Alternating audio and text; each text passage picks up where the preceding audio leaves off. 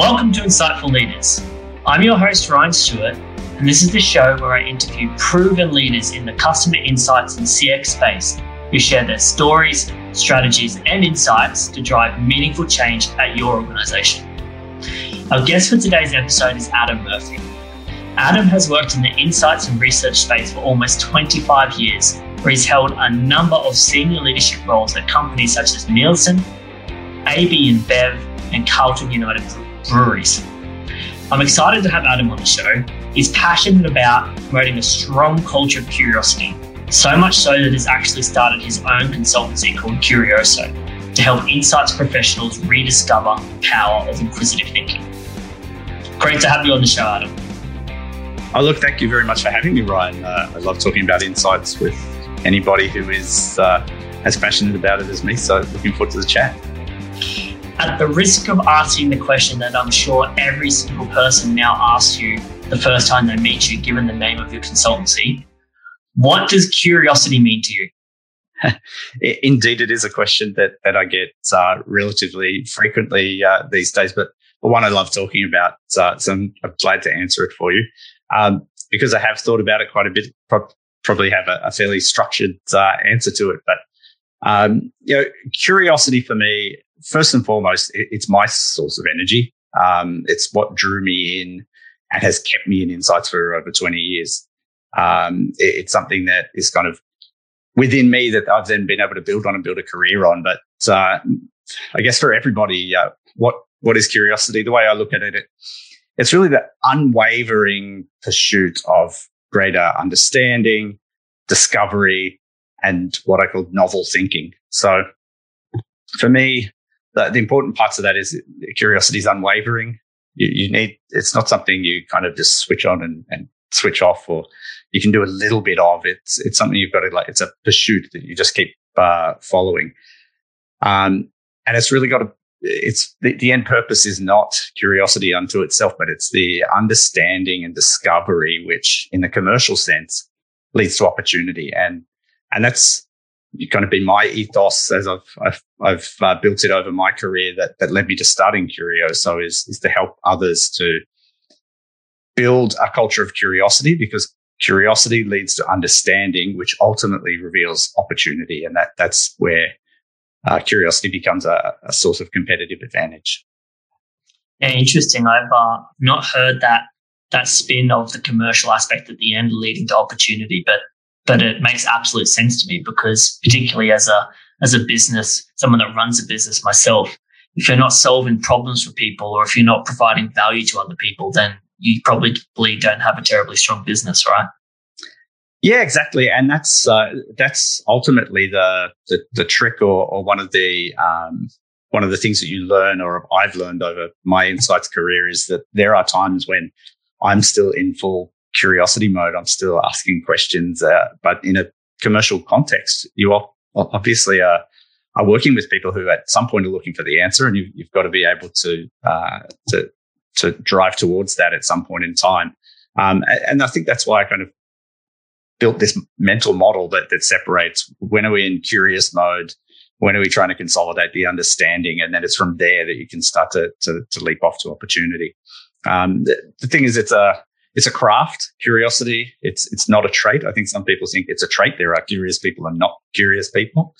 Um, I think it's probably true that everyone has a baseline, and there's probably people that start with a higher a higher baseline, and others that don't. But I think everybody can grow on uh, whatever level of innate curiosity you have through really conscious um, practice and and treating it like any other skill that in the workplace we would practice you know, read about, learn about, uh, do training uh, and develop that skill. As soon as you say mental model, you're speaking very truly to something I believe very strongly in. But unfortunately, I think that's a whole nother episode. So we'll leave that alone for the time being. Another day. Another day.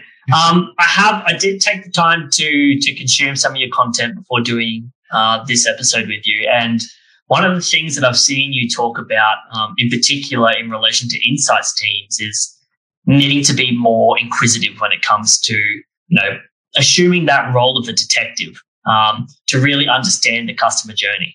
Yeah. Do you think one area of insight that is that has uh, sort of fallen off the rails and is in a race to answer at any cost rather than um, focusing on the race to the right answer? Is it is it more of a kind of race to the bottom to produce any answer or any insights versus the right answer? Yeah, I, I think you're right, uh, and uh, I would say that th- that is a behaviour that that lets some insights teams and and agencies as well down. Um, that with the pressure of business, uh, clients with tight timelines, people asking questions they want answered yesterday it is really easy to jump at the first answer or to jump at any answer that's available. Um, but if we're not thinking critically enough about is that the right answer, um, and we stop that search too early, um, uh, I think you generally see that it gets found out later, right? So I think there's a false economy in in jumping at that first answer sometimes. And you use the the detective analogy, and if I kind of extend that one, if you think about the detective that picks up the first piece of evidence, jumps to a quick conclusion about who committed the crime, they might find themselves in trouble later when it gets thrown out under interrogation in court, right? Um, or, you know, the judge doesn't find that piece of evidence compelling or uh, the, the jury doesn't buy it. So our interrogation in that sense is the, the, the end client, the end user. Um, that we're going to be going back to the person who had the question. If we if we go back to them with a, a soft story, um, they're going to ask the hard questions. And I think that, um, as I said before, you don't want to be asking questions forever. But the aim of the curious researcher is still to drive decisions and answer questions. So you need to think and keep asking questions until you uh, until you know you know, and and one of the things I do is is always ask myself, what are the cracks in my theory? What are those those holes that are going to show up under interrogation? Um, and, a great piece of advice that, that one of my um, mentors gave me at one point was ask yourself the tough questions that you know you're going to be asked later. Uh, because then you have time, ask yourself when you have time to think about it when you're not on the spot. Um, and so I think that that's probably the key thing is that uh, with time pressure, maybe we uh, we don't do that, or I see people not doing that enough. Um, but the question always comes, right? It's in the presentation to your boss or to the CEO or to the you know. Uh, you know, when you're standing up on a, a, stage somewhere and someone asks the, the hairy question from the audience. So um, that normally comes because we've leapt to the first and, and easy answer. And have you ever seen instances in in the in times when the CEO or someone else at the business has asked that question?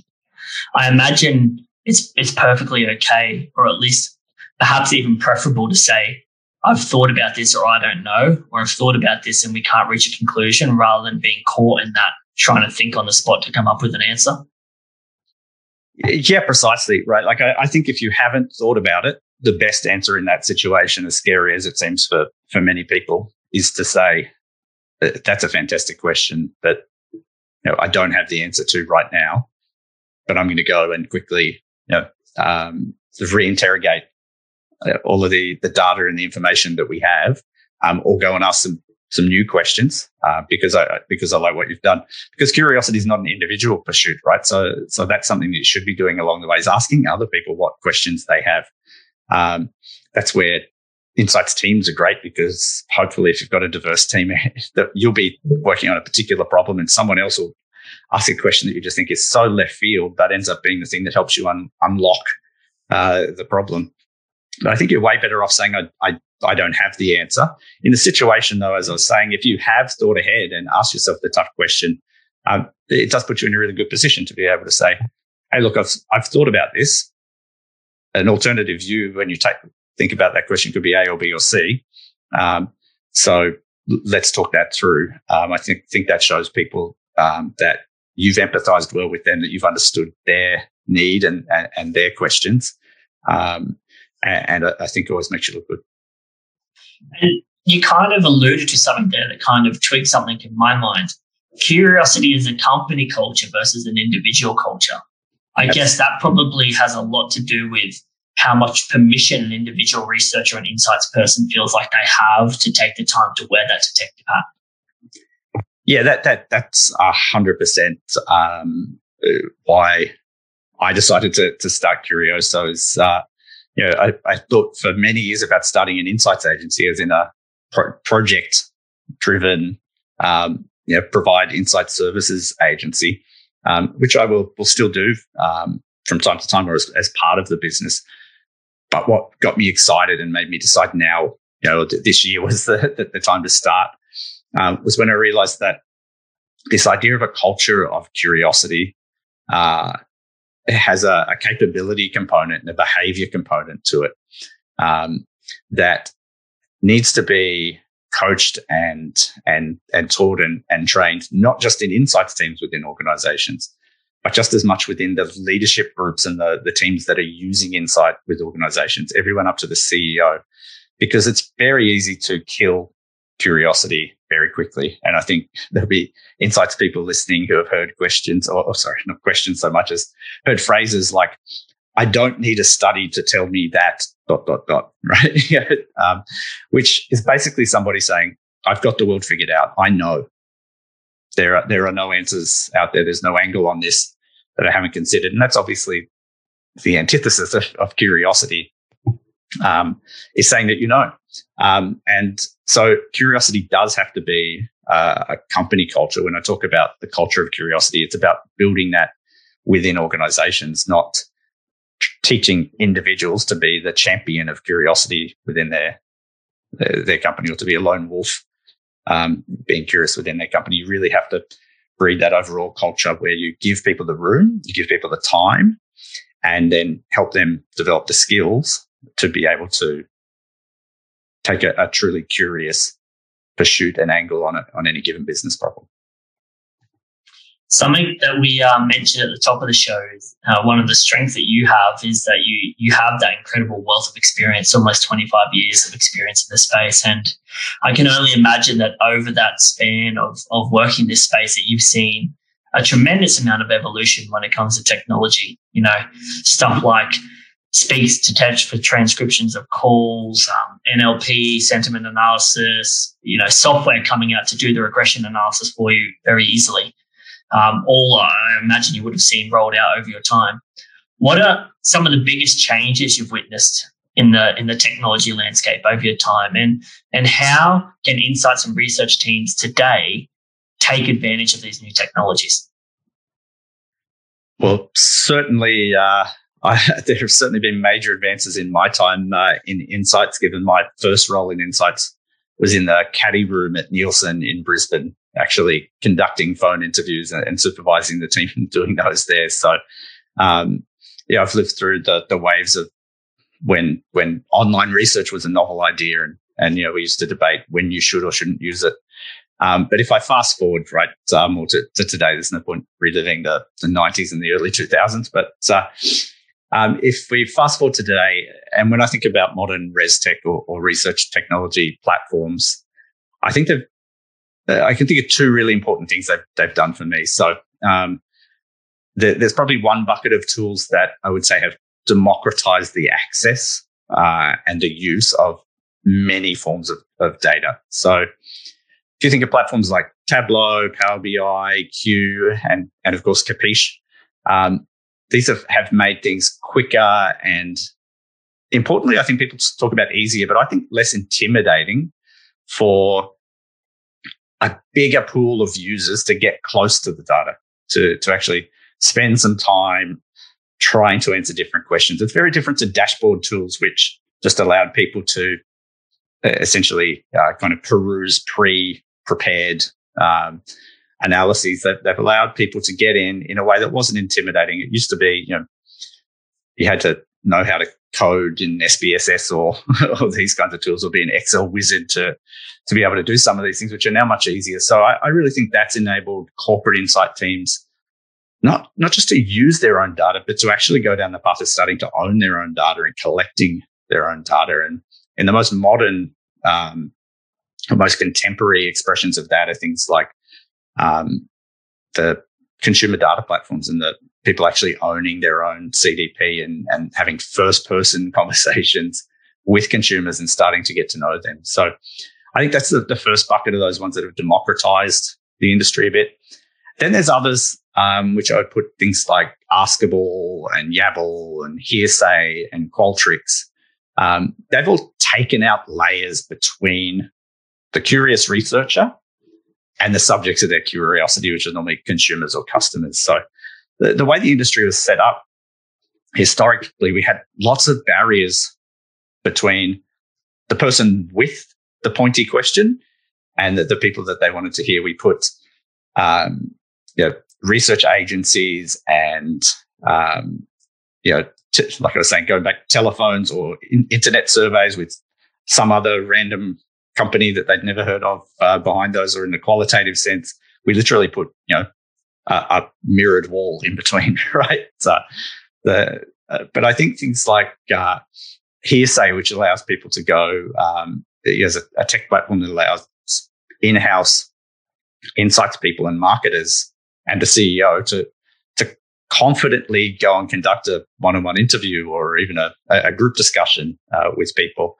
have, have taken out those layers. And I think that's really important because um, you do lose a little bit of fidelity with every with every handing on from the CEO who has the question to the the GM of marketing that he briefs that speaks to the head of insights that then briefs an agency that then briefs their most junior researcher. you, you lose some of the fidelity along the way. So I think those have been really important in bringing people closer. And I think consumer closeness is a, is a really important facet for insights to succeed.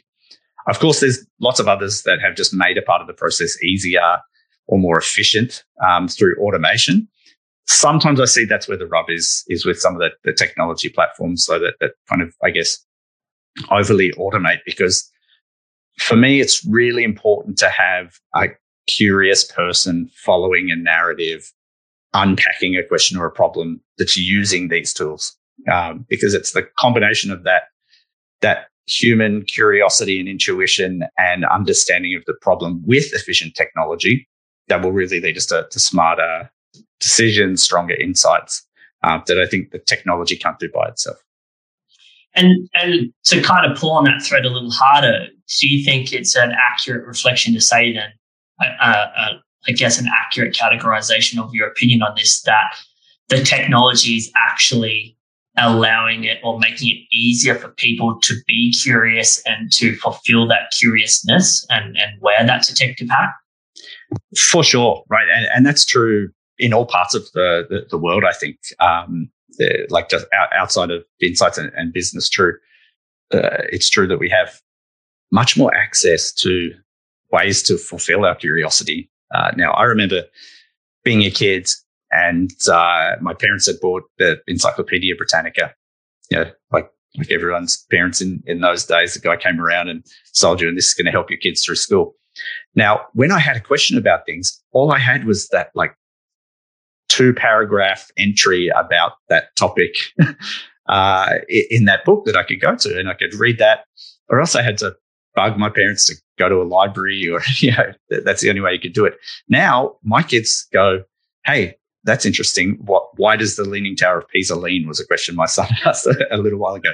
And he just walked over to the Home Hub and said, Hey, Google, why does the Leaning Tower of Pisa lean? And then he spent 15 or 20 minutes there learning stuff about who made it, why it leans, what they've done to stop it falling over, and, and all these kinds of things. And I think that that's what the technology does for us uh, in the insight space as well is it gives us a path that when you are curious you can quickly keep following the breadcrumbs you don't get stuck very, you know, after one question, um, where you go, well, the only source of data that we have to answer that question is a survey we did in 2014 with one question from that, and now I'm stuck. There's other places you can go this way. Hang on, is there something in sales data that can help me here? Is there something in behavioral data, shopper shopper card data from one of our partners? Uh, can I see something in the trends that I can now interrogate over years in our brand health data through this tool, which does I think encourage curiosity. And I said before, it's a it's a practice, it's a craft that you practice. And so doing that more often and having more tools available to do that helps you get better and better and better at it. Yes, but I will admit that you are slightly raising my anxiety levels when it comes to children and the access to information. I've, I certainly remember the salesperson coming around to sell the encyclopedias and the thought that my children would just be able to go on and look up anything. I think there's a much deeper. yes, there's a much deeper conversation there around uh, yeah. the access to information and what it's doing to people. But yeah. interesting. It, it, you know, the curiosity. If you've if you've got a, a good grasp on um, being able to reason about other information and being able to process it in a right way, rather than you know, to use an example you used earlier, landing on the first answer to a question and assuming, you know, in a research context it's the right one, or or in a researching on the internet context, the first one that you that you find is the right one, or the first one that you read that you like is the is the right one. Curiosity plays a very important role in that. Yeah, exactly right. So that's where the, it's the the technology combined with someone who has kind of practiced the craft, um, whether that's through capability and and training kind of platforms or or through learned experience. Right, that's taking the first answer you hear on the internet, that's one one of those classic ones like we were talking about was the, the detective that takes the first piece of mm. evidence. So you, you plow full bore ahead, you know, with some kind of action based on the, the first thing that you read and then you find out you're wrong or, or the other perspective gets presented to you in a way that, that hurts. That's, I think, think what helps be, uh, helps to learn to go interrogate, be critical, check the source, you know, mm. think, think, about what was their take on it. What was the question they were really asking? That, that's one I see a lot with things like academic research being quoted by people and they say, oh, well, this study proved X, Y, Z. So, well, actually that, that study was a very pointed experiment only to answer a very specific psychological question or something. I don't think you can extrapolate it in the, the, way that you're doing. But if you found seven or eight studies, you know, that, that all seem to be pointing the same direction, okay, maybe now we've got something. And I think the strategy you outlined before earlier is is is key here as well. Try and poke holes in it yourself. Imagine that you're someone else that you're presenting this information to someone else that you found and they're trying to poke holes in it. What questions would they ask? What holes would they try to poke in it? And and answer those questions. And if you can find good answers to them, then perhaps you've got a reliable source of some good information. Yeah, exactly. And uh, as, as, much as understanding the sources, perhaps, perhaps you're on the right track, right? So mm. um, it's it's not always about validating the sources, but understanding am I on the right track here? If there's a lot of signs pointing this direction, uh, maybe there's something here. And if I've thought about what happens if I make a misstep here, and I can't find anything. Maybe I am on the right track. Maybe there's something there, uh, which I think is part of that journey of curiosity.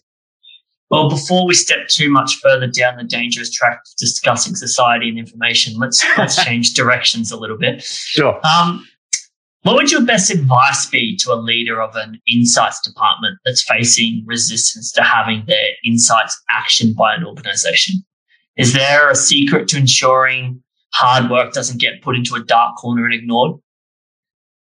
yeah, look, it, it is. Uh, it's probably the the great disappointment of our, our industry. There's probably a lot of really great insights sitting in a dusty binder in a drawer in a back room somewhere now, um, or buried on a SharePoint in, the, the, contemporary version. Um, look, I, I, think it's a very real um, scenario for for insights leaders, um, and, and, I formed and, and uh, talk a lot with a, a, group that we formed here of internal insights leaders in, in kind of corporate uh, settings in Melbourne. And look, I think like any relationship, the first thing to do is you need to own your half of that relationship, right? So if as an insight leader, I feel that I'm not having the impact that I think uh, I should, I, I, I would first start by thinking, am I empathizing and understanding with the internal clients that I have and what their drivers and their needs are. Do I know what pushes their buttons, what they're trying to achieve, um, why they're asking the, the questions that, that they're asking? If I'm not doing a good job of that, I'm probably not going to fulfill their, their, their, needs on the, the back end. And that's probably why I'll keep be, being kept at more of an arm's distance. I, I think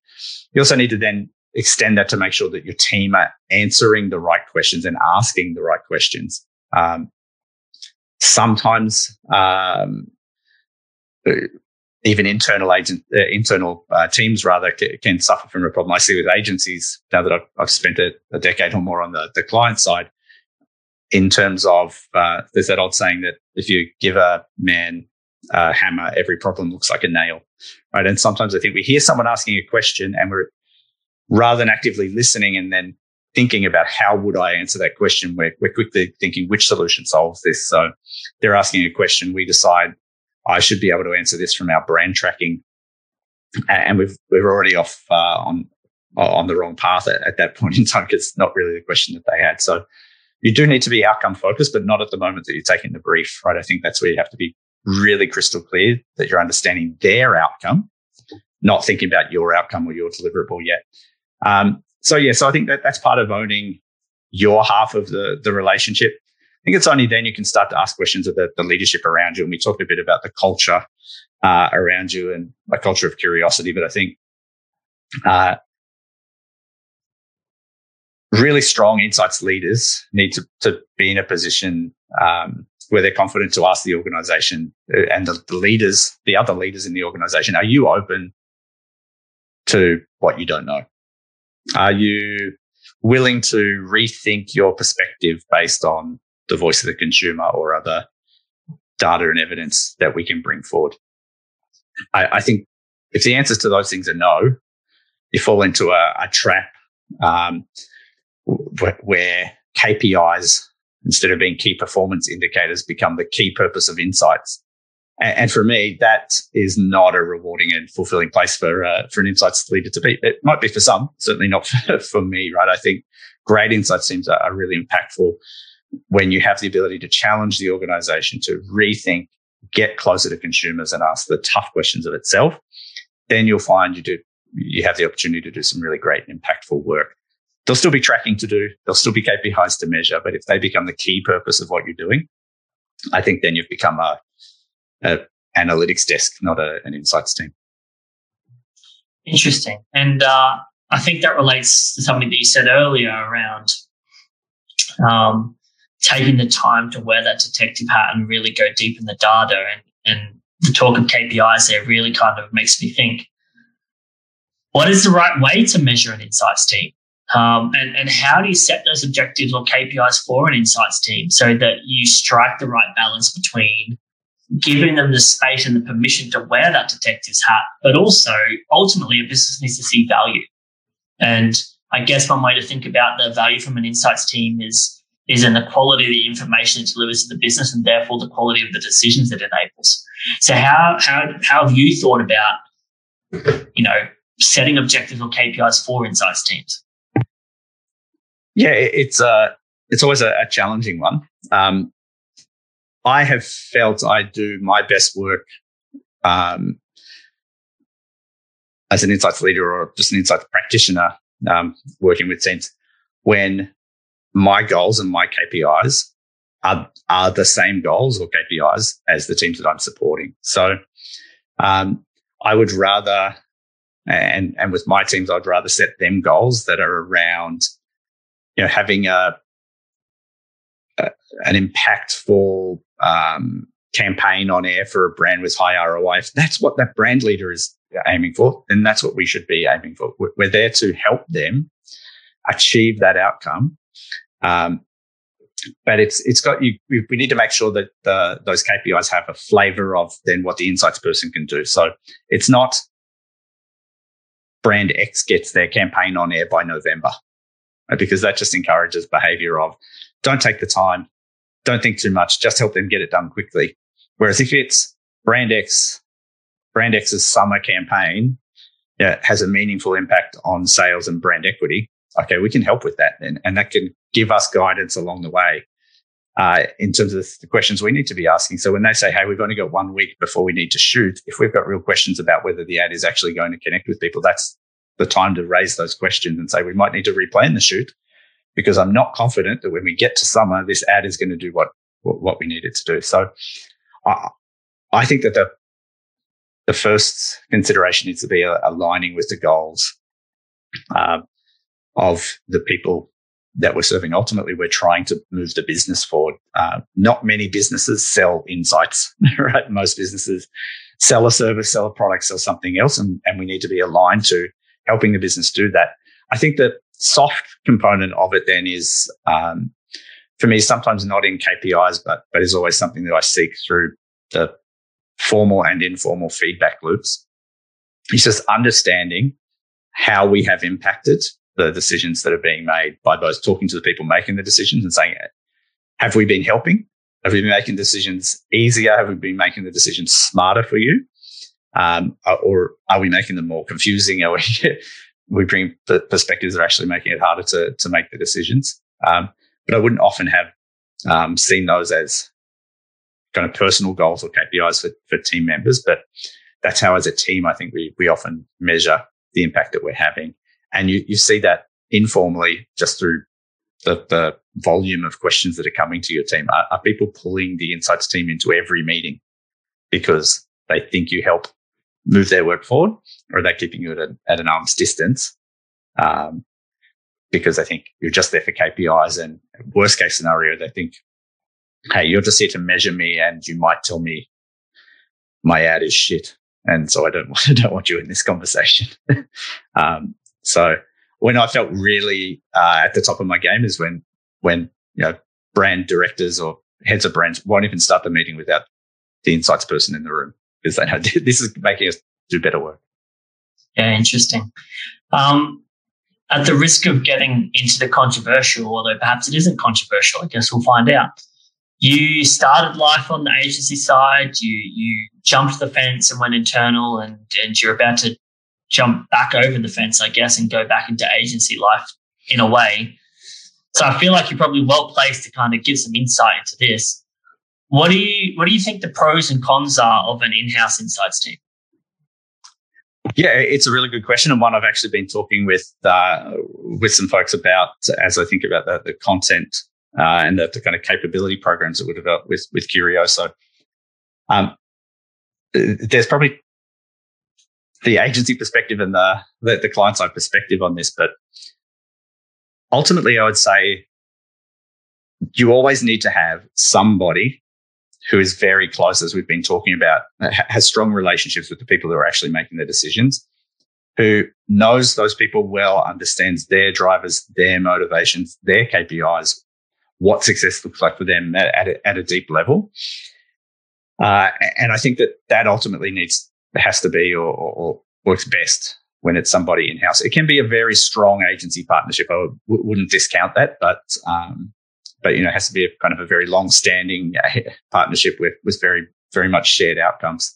Um, I think that's where in house teams come to the fore. They have the perspective of all of the business's questions, all of the business's challenges, uh, all of the projects that are going on, and the ability to connect the dots between um, all of those things and and bring new insight um, to turn the corner and look in a different place um, is really important. I think the role of agencies um, has probably started to shift over time as more investment has been put into in-house um, teams and, and, expertise.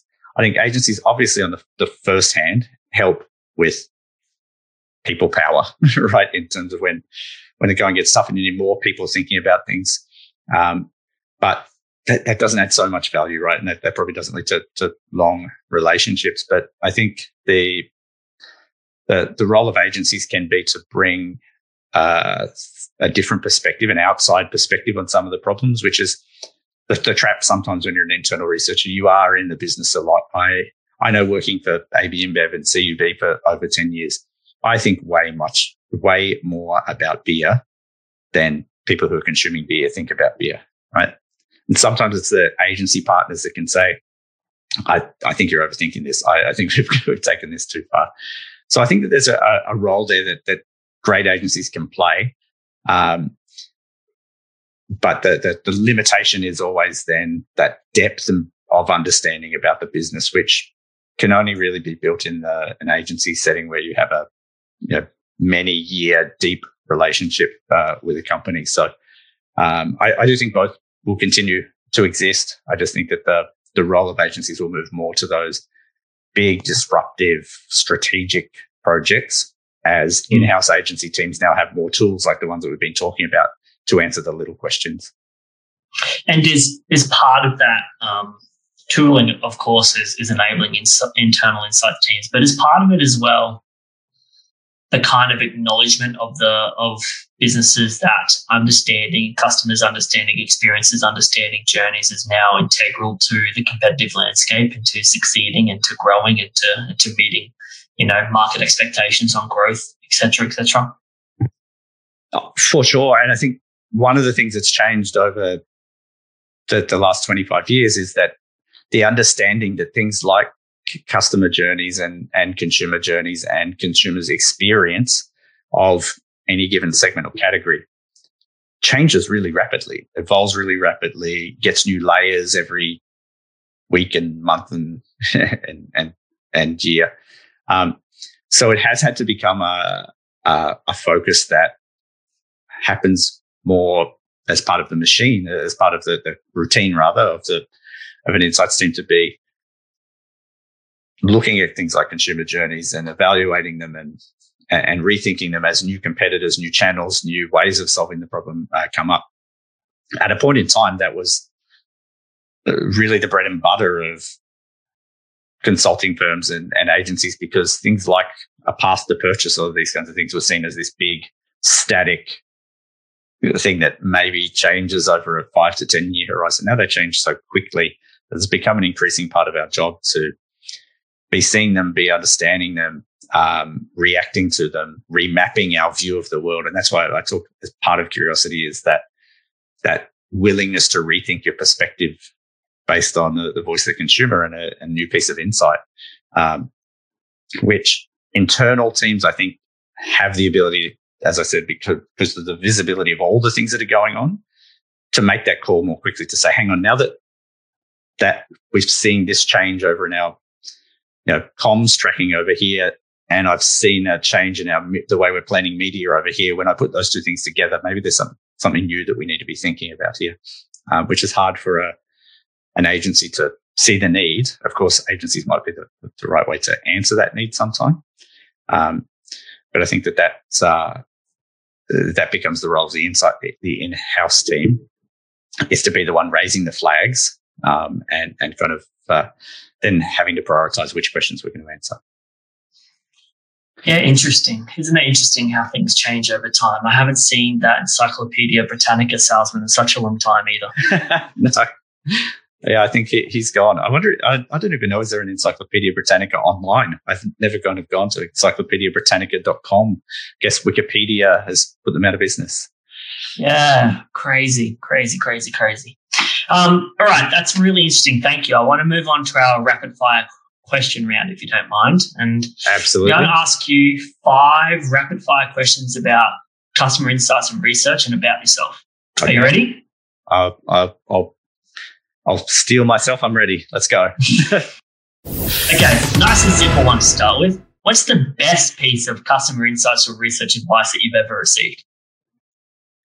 Well, if, if that's a simple one, I'm in trouble. Um, I, I, I, mentioned one of them before about um, once you think you know, keep asking questions until you know you know. Uh, so pr- probably already used that one. Uh, look, the other piece, of, and uh, um, one thing that we kind of haven't covered, uh, or that's a a little bit of a secret about me, is I actually studied journalism and then decided to do a double degree in journalism and marketing, and maybe that's part of how I ended up in research. But um, I, I, also have a, a, passion for storytelling, and, and, a great piece of advice that uh, that I heard uh, from one of my me- mentors in my time in the US was um, people believe data and rely on data, but engage with stories. So mm. I think that that's a that's another that's probably a whole other conversation for for another day. But it, it's really important once you've done all of the work to to be curious to be able to then put it to, together in a story that makes people lean in and makes them raise their eyebrows and makes them question maybe what they thought they knew. Yeah, that's a fantastic piece of advice. And I can absolutely see how journalism plus marketing equals research and insights. yeah. Yeah. Um, what are you most excited about in the world of, of insights or research right now? Uh, look, I, I, think we've touched on the uh, the ability of the technologies that are coming through, and, and there's new ones all the time uh, that I learn about.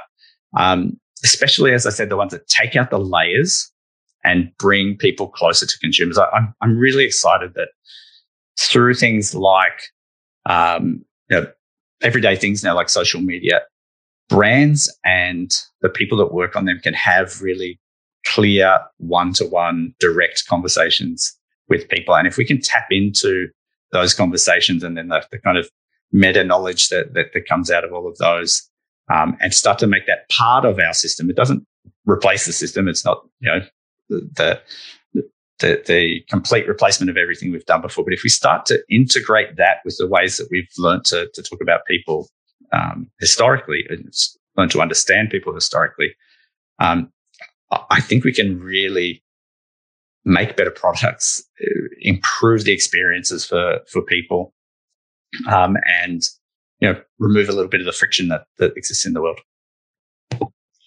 What book would you recommend to our audience that they read, and why?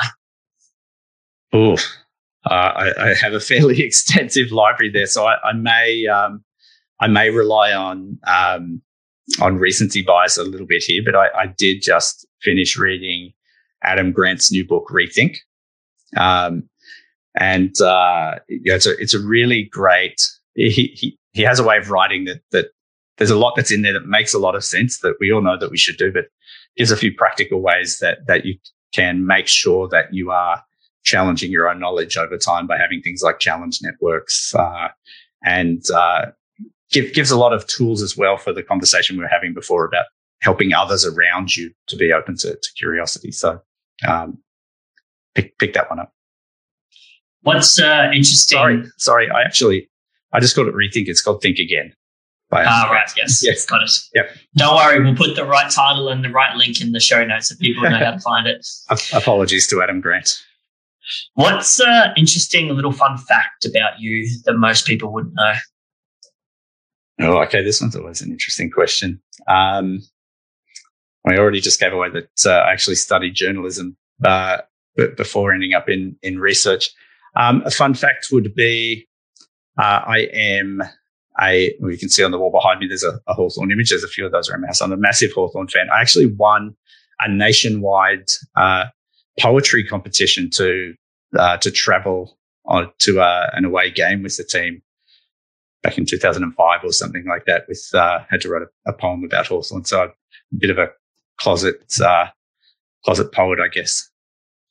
For everyone that isn't from Australia, Hawthorn play a sport that is only played in Australia. I guess you could probably think about it like gridiron or NFL. Yeah, great sport though. Tremendous athletes. It is. It's uh, it borders on religion in my house. yeah, I mean, you know, not to get off track, but I think AFL is probably of all of the football codes we have in Australia, all the rugby codes, is probably the one that takes the highest amount of athleticism and the highest amount of bravery. Yeah, d- definitely take a look if you uh, don't know what we're talking about. Yeah. All right. And last question. This one is really simple, I promise. If folks want to get in touch with you, what's the best way for them to do it? Ah, yeah, sure. Uh, look, LinkedIn is fan- is fantastic. Uh, I think uh, that that's always an easy way to to get in touch with me, or you can land on Curioso's page and see some of the content we've started started to build as as I build the, the company up. Um, or you can email me. It, it's simply adam at curioso.ltd. Great, and we'll put links to all of those things in the show note.